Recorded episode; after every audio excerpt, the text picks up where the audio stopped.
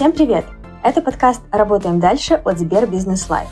В нем мы рассказываем о трендах на рынке малого бизнеса, то есть о том, на чем при желании может заработать каждый из нас.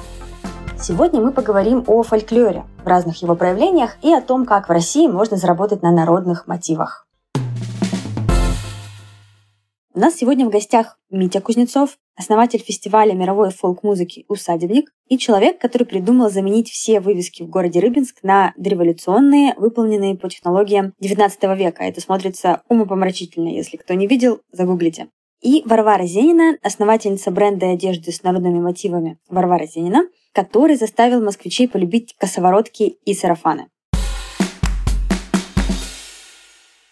Варвара, Митя, расскажите, пожалуйста, как вы вообще пришли к теме народности в бизнесе, такой, так скажем, нетривиальной, да, для российского бизнес-сообщества?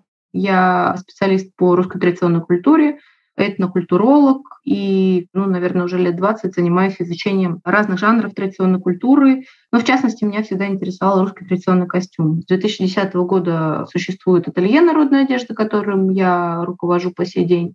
Вот это как бы другая ветвь бизнеса. Ну, а бренд одежды с традиционным характером или актуально русская одежда Варвара Зенина существует вот уже с две тысячи пятнадцатого года, то есть шесть лет. То есть вы тот самый редкий человек, который работает по специальности, да? Ну, наверное. Вообще такой жизненный девиз «делаем, что хотим». Поэтому мне было важно сделать так, чтобы та профессия, которая в силу моего собственного интереса, миссионерских каких-то своих убеждений, да, она была каким-то образом, ну, оплачиваема, скажем, качественно. Я понимала, что в России я смогу это сделать только сама для себя, поэтому из этого родился бизнес. Вот такой. На тот момент это было что-то такое, ну, непонятное. Вообще никто не знал, как это монетизировать, как с этим работать. Мы такие были первопроходцы. А как вышло, что вы вообще заинтересовались вот этими этническими мотивами, народностью? Можно было бы здесь сейчас красиво рассказать историю про какую-то прекрасную идею возрождения или актуализации русской традиционной культуры, но, наверное, в большей степени меня здесь когда-то, когда я была еще подростком, меня привлекало сообщество, которое сформировано в России, так называемое фольклорное движение, которое еще там с восьмидесятых в России существует. И тот язык, который создан в рамках этой субкультуры, нечто такое прекрасное, что, освоив, можно заиметь себе вот копилочку, да, как такой еще один способ наполнения собственной жизни. Я, наверное, сейчас не побоюсь сказать, что я не знаю, что бы я делала, если бы этого в моей жизни не было. И уже позже я, наверное, это смогла там связать как-то со своей семьей, с тем, какие у меня были бабушки, прабабушки, откуда они были родом. Я родом из Сибири. Переселенцы из каких мест, в чем они ходили, какие песни они пели. И это дало еще больший такой вот как бы фундамент под то, что мне просто нравилось. То есть вы подросткам по доброй воле заинтересовались народным движением, просто сейчас, да, нынешние подростки, условно, поколение ТикТока, наверное, сложно представить в такой ситуации. Я не думаю, что поколению ТикТока сложно представить такую ситуацию. Я думаю о том, что мы тогда, наверное, в двухтысячных еще меньше знали о традиционной культуре, чем сейчас. Сейчас поколение интернета, вообще очень много доступной всякой разнокачественной информации. Ну и потом же, это же не секрет ни для кого, что в России в свое время здесь произошла некая такая немножечко подмена, да, мы под русским народным подразумеваем даже и сейчас себе немножко не то, что на самом деле, ну, какая-то у нас там подверстывается другая картинка некоторых, сформированная отчасти какими-то там художественными образами сказок, которые там морфушечки, душечки там всякие и так далее.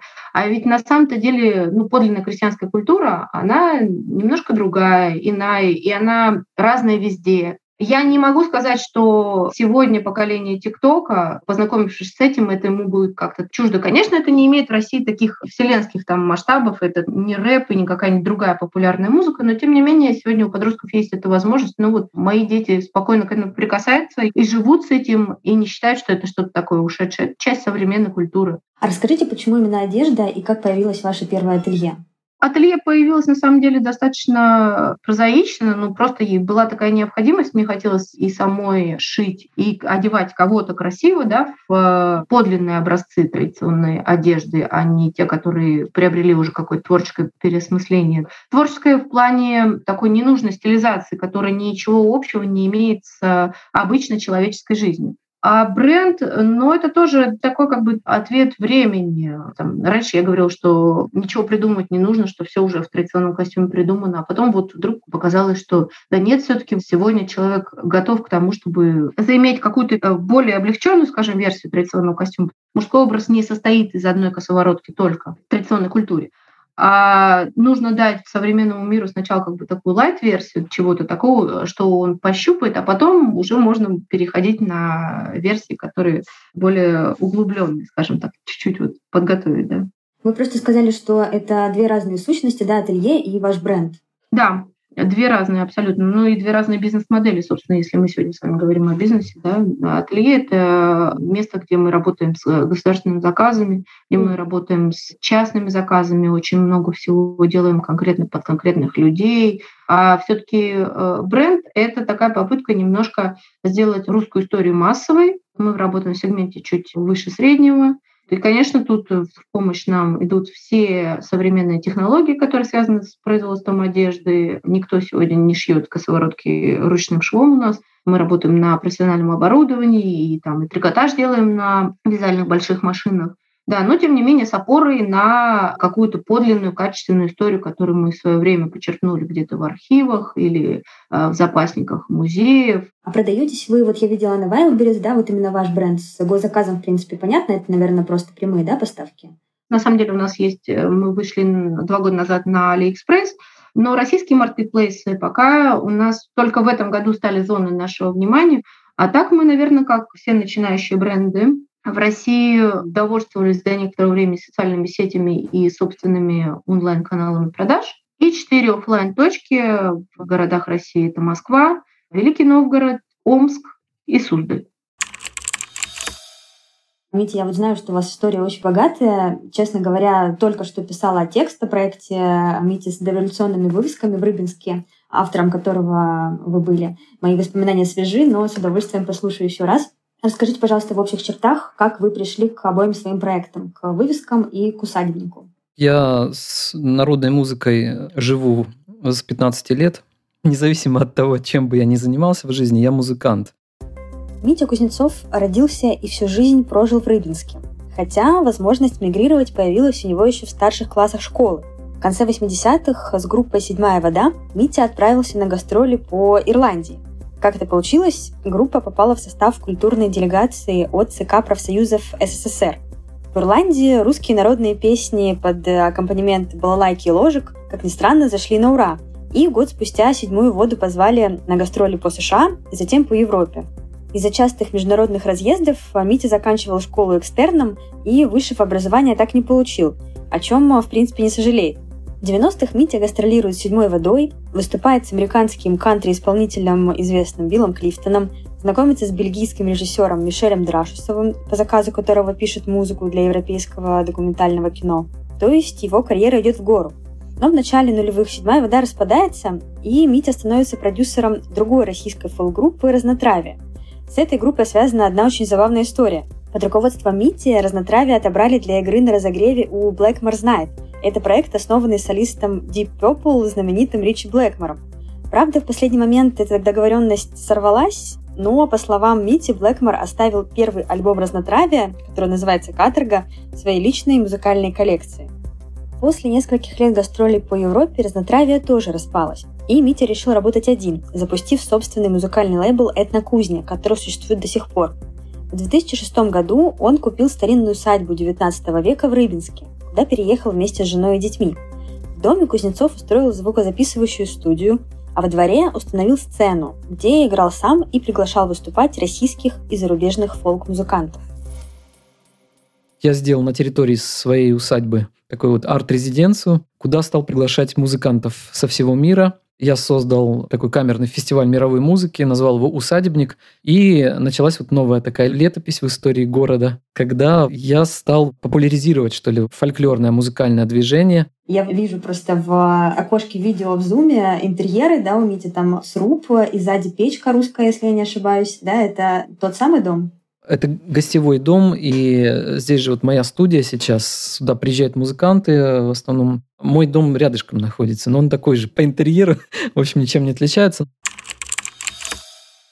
Я не делал никакой рекламы, но бросил клич, что вот я сделаю первый свой концерт, сам выступлю, друзья приедут. Буквально через неделю у меня собралось здесь порядка ста человек, вообще без, это по сарафанному радио. Ну, как-то так складывалось, получалось, что помимо русских музыкантов ко мне стали приезжать из-за границы. Это музыканты из Сербии, из Америки, из Франции, из Африки, с Украины. Очень много, конечно, было и русских музыкантов. Это основа.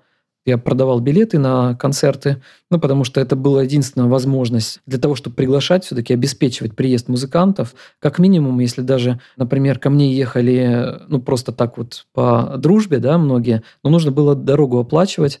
Я начал продавать билеты, и таким образом стал окупать приезд музыкантов. Потом, в принципе, я понял, какой-то был средний чек уже у билетов, который позволял мне уже платить небольшой такой гонорар музыкантам. То есть я помаленьку начал раскручивать. Ну, не могу сказать, что это был полноценный какой-то бизнес-проект. Он для меня никогда, я его не рассматривал таким образом. Но, в общем-то, вот эта модель самоокупаемости, она работала. И мне не нужно было искать какие-то дополнительные средства на это. И такой апогей, он был в прошлом году, когда к нам в усадьбу приехал Иван Ургант с Владимиром Познером, и они снимали фильм о России, они продолжают сейчас его снимать, но как раз в Ярославской области они выбрали Рыбинск, и мало того, я был еще координатором их. И с Иваном мы сыграли, сделали тоже «Усадебник». Мало того, что он как бы шоумен, он еще потрясающий музыкант, и я предложил Ивану, чтобы он подыграл. Мы вышли на сцену со своей семьей, мы пели свои песни, а вот Ваня, он аккомпанировал, подпевал все песни из моего репертуара, и народные песни, кстати. И это было практически то, как это он делал, да, вот он играл на мандолине, мне кажется, он вообще на любом инструменте играет сразу же, как только берет в руки. От ложек он отказался, хотя мы порепетировали. Он сказал, ну нет, это все, говорит, немножко это простовато, дайте мне нормальный инструмент в руки. Что касается рыбинских вывесок, видите, я как бы такой широкоформатный человек, мне вот музыки всегда было недостаточно, и мне интересно вообще нашу культуру реализовывать разными способами. Идея пришла как раз из музыки, когда ко мне приехал Владимир Щукин читать Евгения Онегина, я сделал ему концерт, и я решил сделать афишу в стиле девятнадцатого века, и так я познакомился с этим стилем, увидел фотографии старинные, подумал, это было бы здорово сделать в Рыбинске как раз, убрать весь этот рекламный пластиковый мусор с улиц и заняться ручным изготовлением вывесок и оформить весь город вот в таком вот, как в старину это раньше было. С этой идеей он пошел в администрацию к тогдашнему замглавы города Дмитрию Рудакову, которому идея очень понравилась, потому что администрация как раз тогда начинала масштабную реконструкцию исторического центра города и планировала завершить все к Дню города Рыбинска. Но так как времени оставалось очень мало, меньше двух месяцев, изначальная задумка Мити делать вывески по древним технологиям конца девятнадцатого, начала двадцатого века только из натуральных материалов и расписывать их вручную казалось нереализуемой, поэтому было решено делать вывески из пластика. Первой большой проблемой, с которой столкнулся Митя, оказалось сопротивление предпринимательского сообщества. Бизнесмены не понимали, почему они за собственный счет должны устанавливать какие-то новые вывески, которые придумала администрация и один сумасшедший художник. Вывески стоили от нескольких десятков до нескольких сотен тысяч рублей. Митя вместе с Дмитрием Рудаковым ходили к предпринимателям лично и пытались донести до них суть проекта, а также выбили у администрации возможность субсидирования частичного, то есть предприниматель получал двадцать тысяч рублей от суммы, которую он потратит на новую вывеску. Переговоры проходили сложно, но в итоге удалось уговорить пятнадцать человек, и к Дню города на главной площади Рыбинска Красной появились первые вывески с древними надписями. Результат понравился всем участникам проекта, но Митя от своей идеи делать вывески по действительно историческим технологиям не отказался. Как только на Красную площадь заехал новый арендатор, это был франчайзи букмекерской компании Bingo Boom, он пошел и напрямую уговорил предпринимателя поучаствовать в эксперименте. Тот согласился, и Митя практически бесплатно, даже вложив собственные деньги, взял на себя разработку и производство этой вывески. Делал он вывеску вдвоем с соседом, в собственном гараже. Дело было в январе, было минус двадцать. Было сложно, но за полтора месяца вывеска родилась.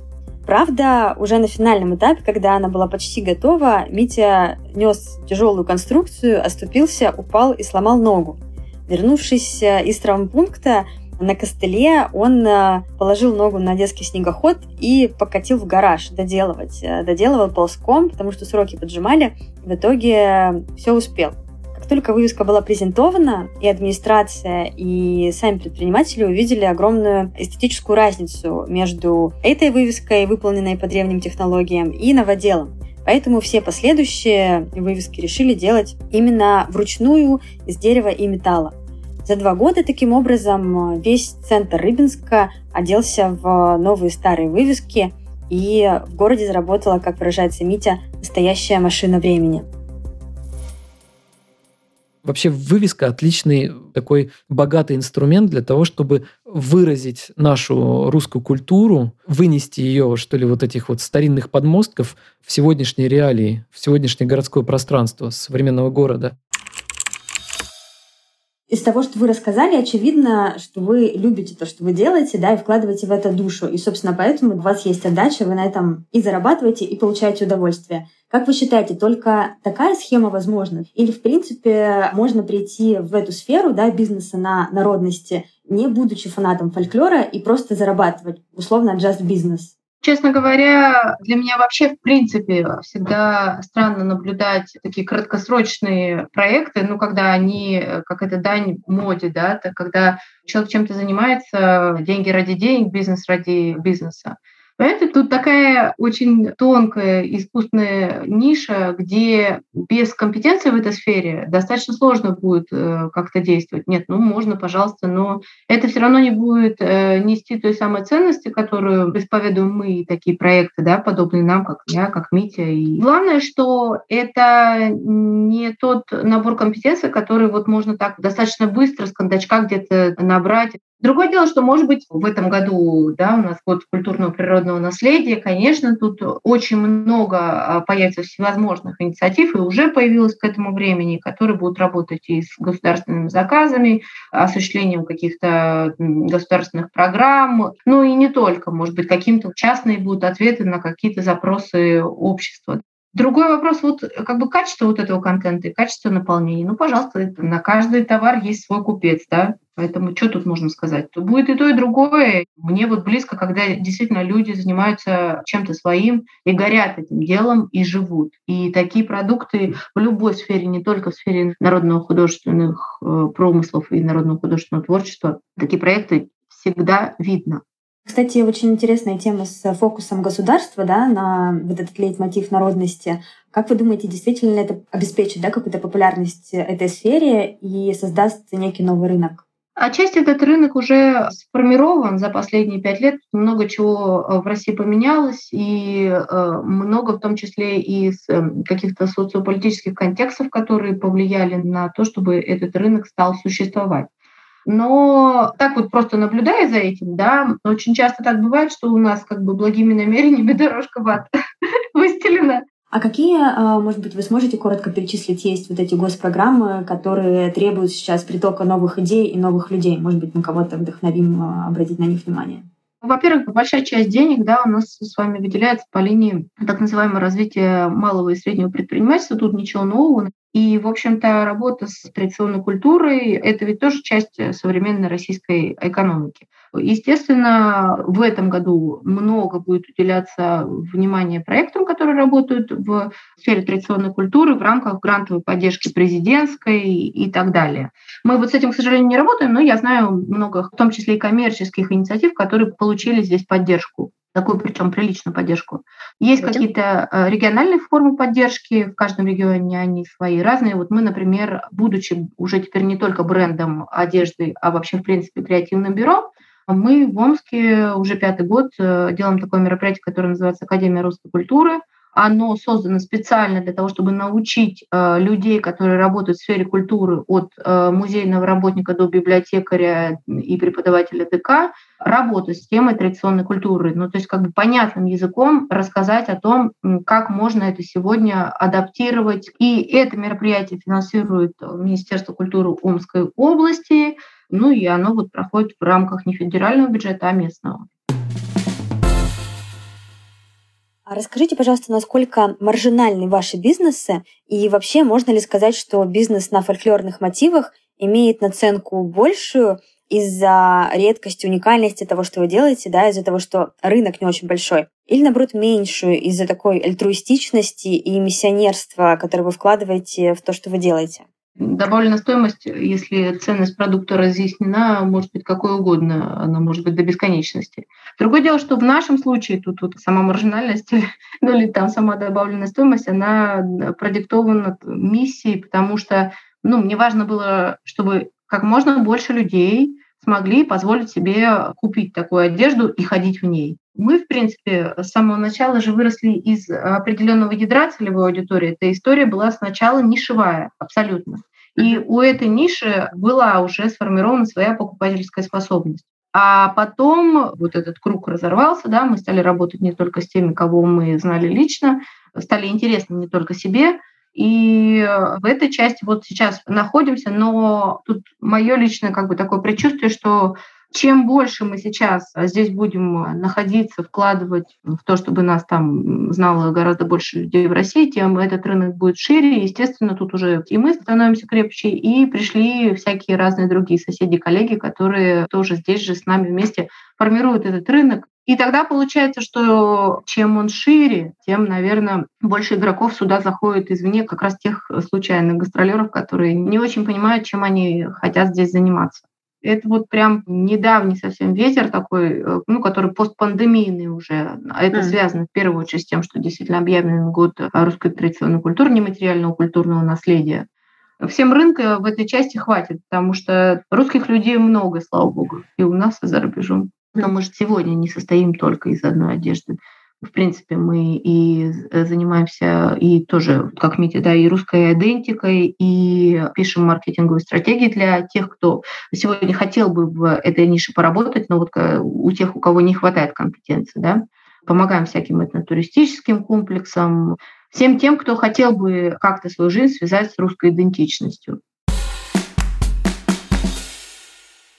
Расскажите, пожалуйста, на чем и сколько, если в процентах маржинальность можете назвать, вы зарабатываете во всем многообразии своих проектов?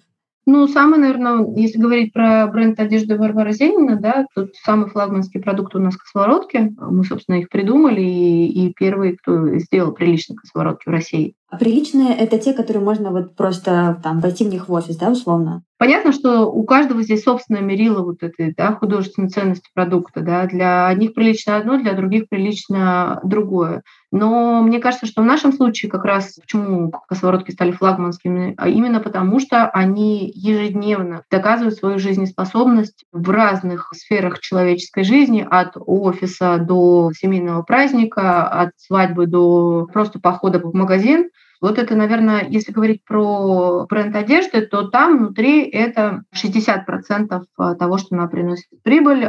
Дальше, наверное, процентов тридцать того, что мы получаем на трикотаже, который мы делаем. У русских есть свой традиционный трикотаж, который мы сегодня воплотили в жизнь. Он создан на основе всяких трикотажных изделий старинных, которые бытовали на русском севере.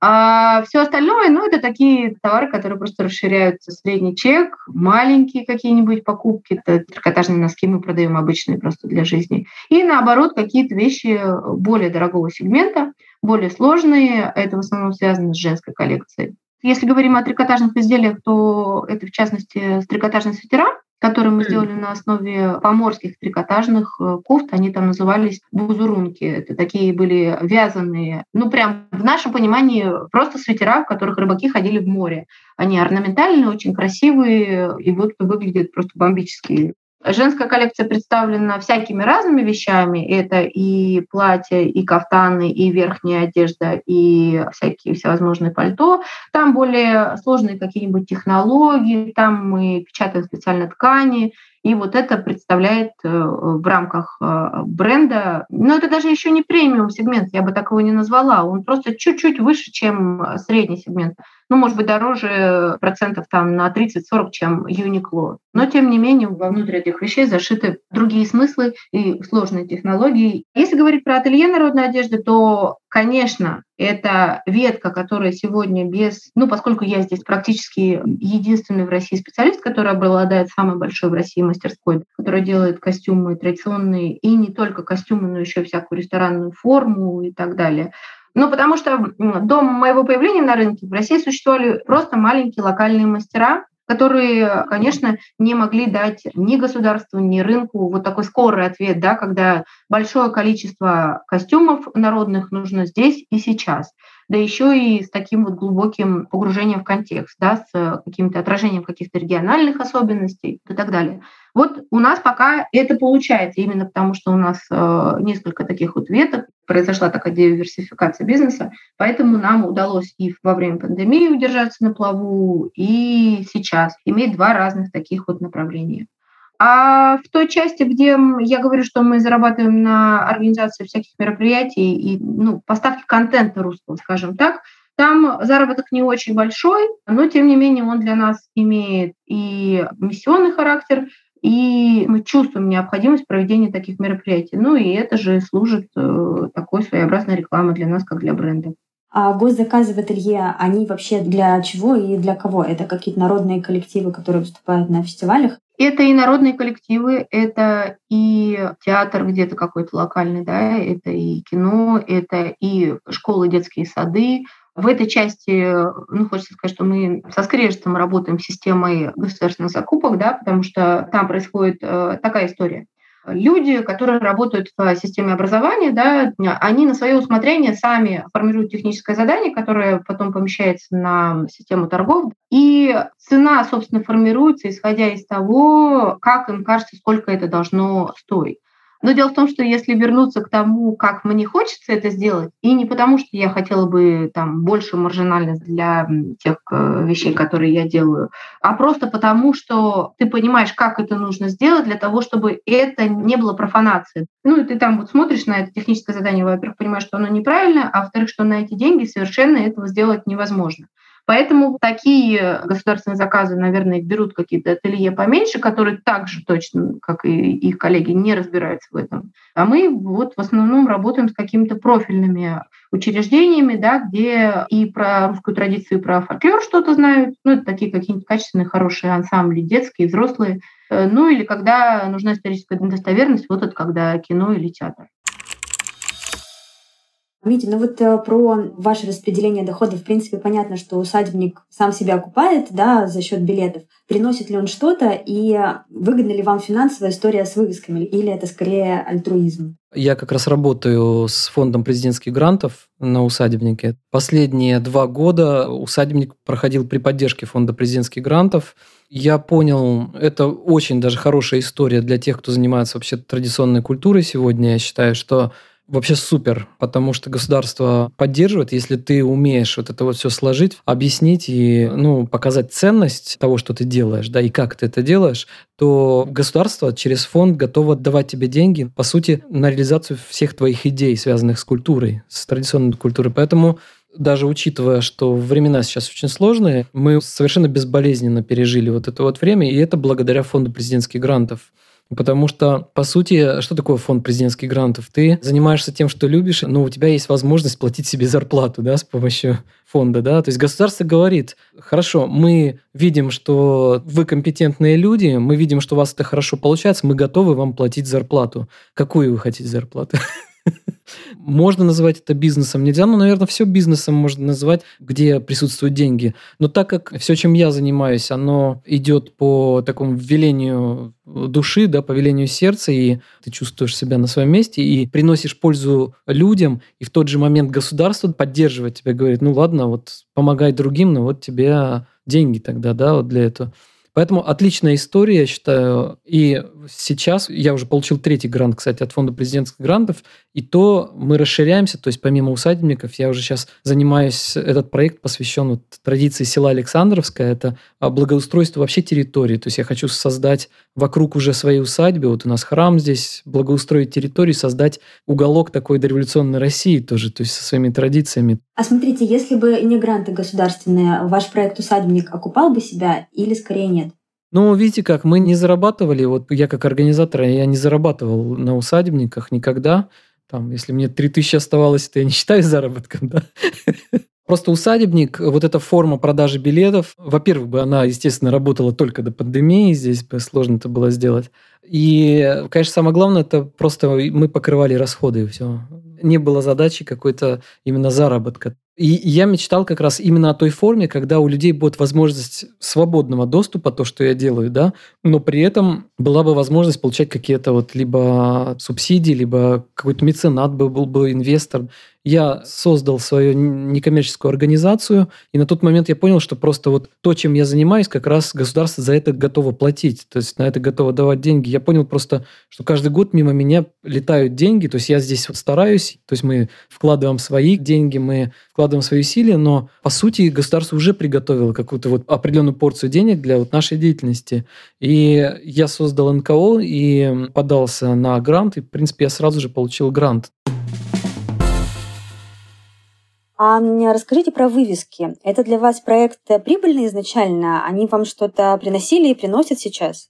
Вывески поначалу, конечно же, ничего не приносили. Грубо говоря, если мы бы взяли коммерческую стоимость вот того объема, что мы сделали на, на начальном этапе, шестьдесят процентов по коммерческой стоимости это мы вложили собственных средств, шестьдесят процентов в изготовление.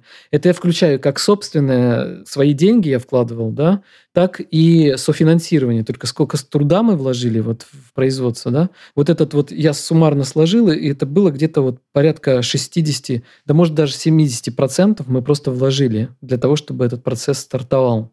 Так что вывески поначалу это были исключительно вложения. И администрация вам тоже ничего не платила, никаких грантов вы не реализовывали? Администрация, она создала субсидию для компенсации на изготовление вывесок. Но это для бизнеса, да, который вешал вывески, но не для вас, как исполнителя?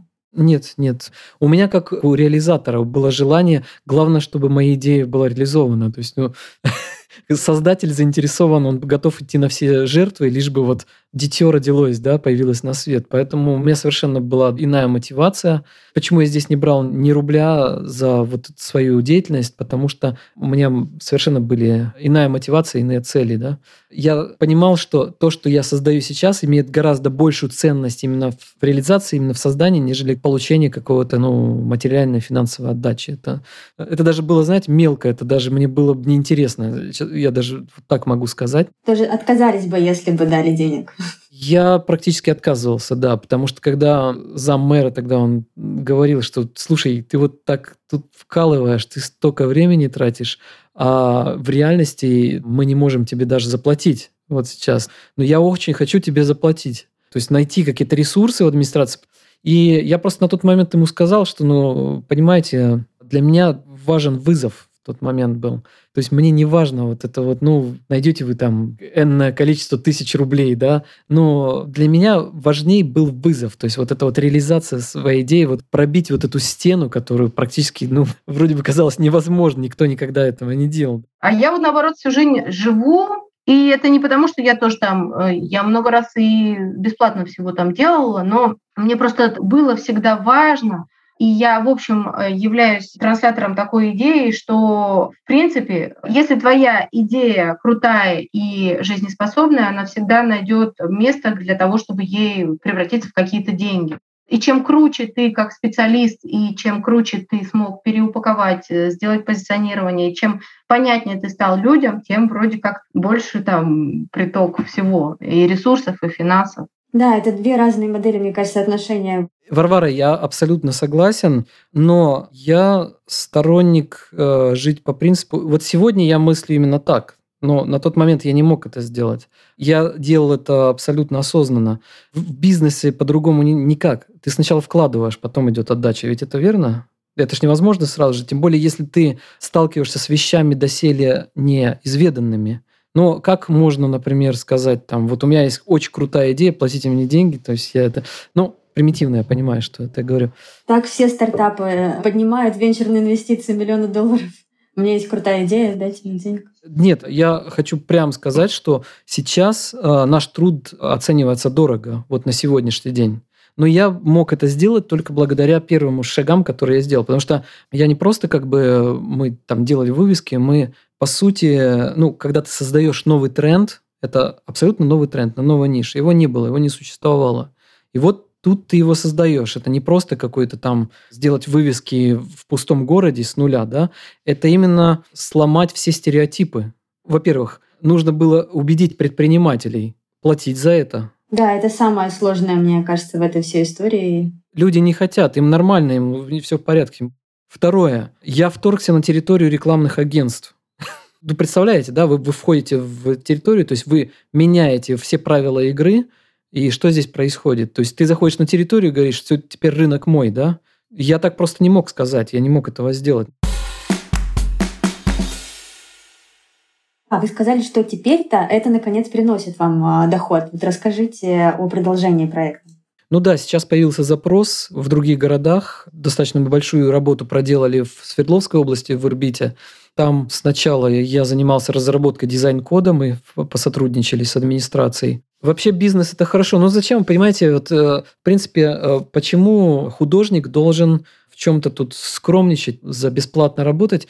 Лучше наоборот, художник наоборот должен быть богатым человеком для того, чтобы жертвовать свои деньги на какие-то другие нужды, вкладывать, да, поддерживать культуру. Я лучше эти деньги буду вкладывать в какие-то другие свои проекты, лучше буду помогать людям в те же вывески, которые, да, вот я, когда беру, реинвестирую средства, которые мы получаем от дорогих, да, более заказов по вывескам, там, когда какие-то крупные банки участвуют здесь. Ну, то есть я предпочитаю лучше реинвестировать эти средства, чем буду за какие-то гроши изготавливать, обесценивать свой труд и труд своих коллег.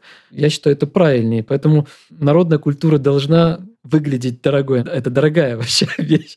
Когда я организую фестиваль городской, я позиционирую всех музыкантов, исполняющих народную музыку, кого я приглашаю, я позиционирую их как именно дорогих музыкантов. Ну, знаете, есть же такой стереотип, да, там балалайшники, там, что они там, что-нибудь сыграйте нам «Калинку-малинку», там, вот вам пять рублей. Вот ничего подобного не происходит с теми музыкантами, кого я приглашаю. То есть это изначально я позиционирую как дорогих музыкантов, и отношение к ним должно быть дорогое. Как раз про балалайщиков и пять рублей затронули важный такой вопрос. Смотрите, мне кажется, что существует вокруг народного творчества и бизнеса, да, на фольклорных мотивах некий такой стереотип, некий флёр, не знаю, нафталиновости, может быть, чего-то не очень свежего, современного и не очень дорогого. Поправьте меня, если я ошибаюсь, или если вы действительно сталкивались с такой проблемой, то как вы ее решаете? Это произошло в нашей стране именно потому, что так получилось, что там и государственный заказ, ну, например, который был в нише народно-художественных промыслов и комбинатов, которые как бы были продолжателями этой традиции, и всевозможная система культпросвета образования, она вот как бы в исторической своей динамике вот развивалась, развивалась, развивалась и пришла к тому, что это все обесценилось. А когда это все обесценилось, ну, собственно, вот мы получили то, что получили. Но все сейчас гораздо лучше, чем было раньше, и мы уже сегодня во времена интернета про свое родное знаем гораздо больше, чем когда-то тогда, ну, скажем, когда я начинала.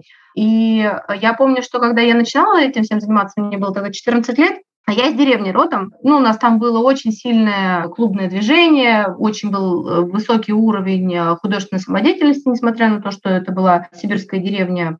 Так вот, я помню некоторые реакции, ну, там, своих сверстников, да, когда на сцене выступали там танцевальные ансамбли, да, те же сценические. Ну и вообще как-то с некоторым пренебрежением одна часть молодежи относилась к той молодежи, которая в этих ансамблях участвовала. И я тогда, в тот момент, уже понимала, ну, немножко познакомившись с подлинной традицией, да, я уже понимала вот эту необходимость переопределения в головах людей самого этого понятия русская традиция, да, традиционная культура, да, что это не то, что мы на самом деле имеем под этим в виду, да.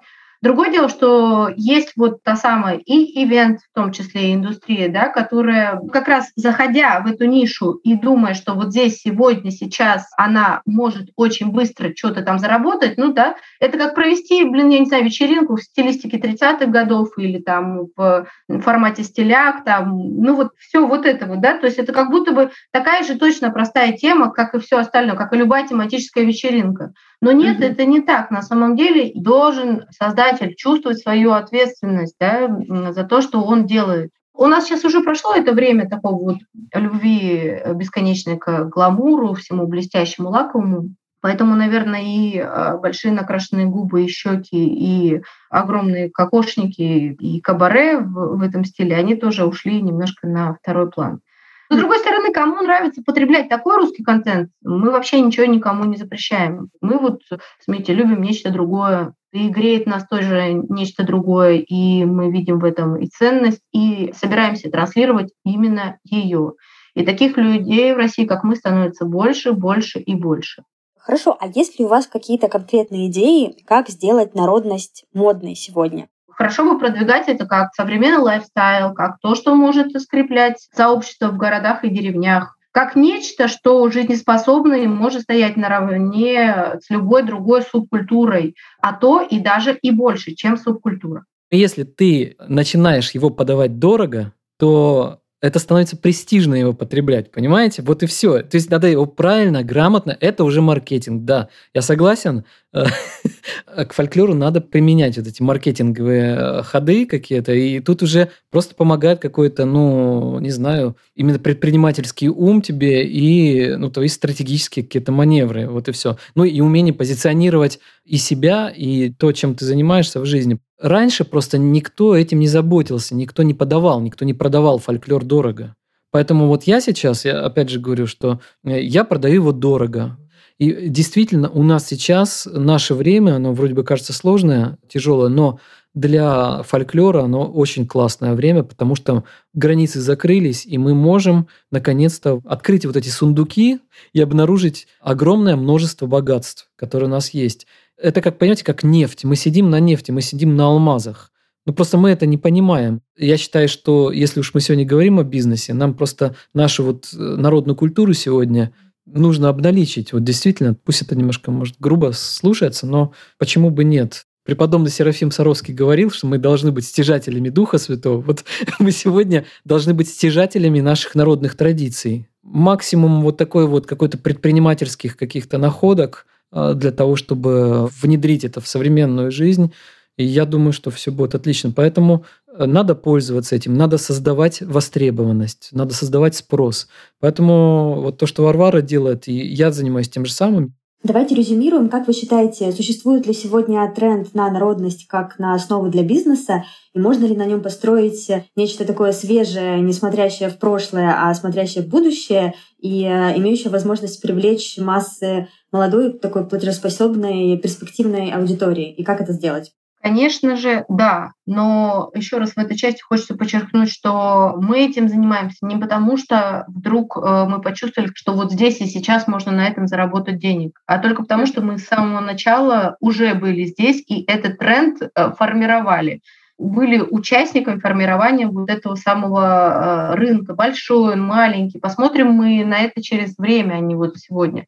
Тут вообще хитростей никаких нет. Любое создание продукта, оно происходит по классическому закону маркетинга, ничего особенного. Но другое дело, что вот если нет содержания, да, то и ответ дать не сможешь.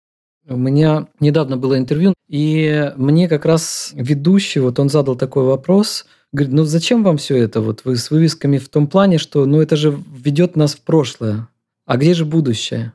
Ну вот вы сделали, это красиво, это мило, это хорошо, но это все разговор о прошлом, а где же будущее? Мы не можем построить наше будущее, потому что из ничего невозможно родить ну, что-то, да? Везде нужна какая-то первооснова. Вот у нас первооснова, она в нас заложена, она существует. Вы понимаете, наше будущее, оно кроется в нашем прошлом. Без этого никак не получится. Оно и создает наше настоящее. Вы посмотрите в Европе, посмотрите в Америке, там же традиций очень много, во всем. Вот взять Европу, да, архитектура, ты идешь по Лондону, там такая на тебя со всех сторон викторианская эпоха давит там этими домами, да, красота, ну, в хорошем смысле давит. Но ты же это чувствуешь, тебя даже все на подкорку записывается. Я, например, живу в старинном доме, да, у меня ведь и мое мышление, вы знаете, подчиняется этому. То есть, вы понимаете, вот все эти вещи, они формируют мой мир, мое пространство, элементами одежды, какими-то звуками. Как раз в наших-то руках и сосредоточена возможность вот этого построения нашего будущего. Да, оно действительно не может быть массовым, но наш мир населяют люди какие-то определенные сообщества, да, целевые аудитории, которые живут тем либо иным интересом.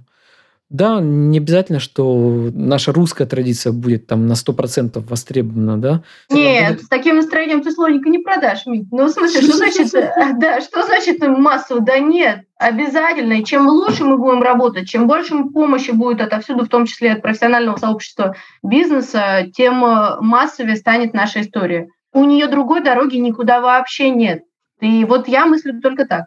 Ну ладно, я, может, не признаюсь просто. Сегодня мы погрузились в такую нетривиальную тему заработка на народности, да, бизнеса на фольклорных мотивах.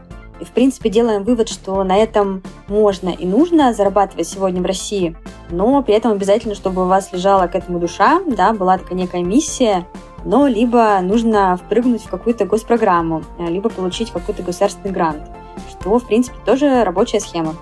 Над этим подкастом работали я, Лера Житкова, сценарист, продюсер и ведущая, наш главный по подкастам «Сбер Бизнес Лайф» Стас Зверянов и наш прекрасный саунд-дизайнер Виталий Дедков.